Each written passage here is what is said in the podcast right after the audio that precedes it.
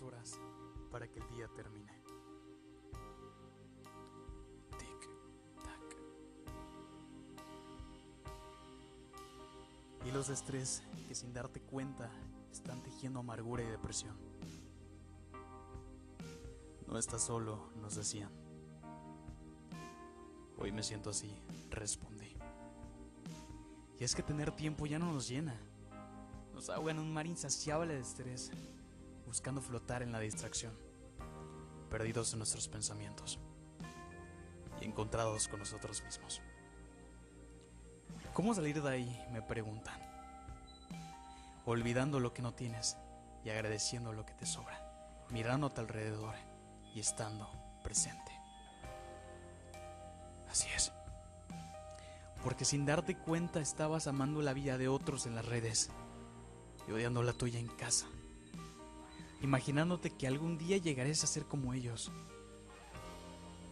Pero solo se quedó en un sueño. El estrés valiente es en una cárcel fría y oscura, de donde nacen los temores y la ira. Un círculo donde tú no encuentras la salida ni nada.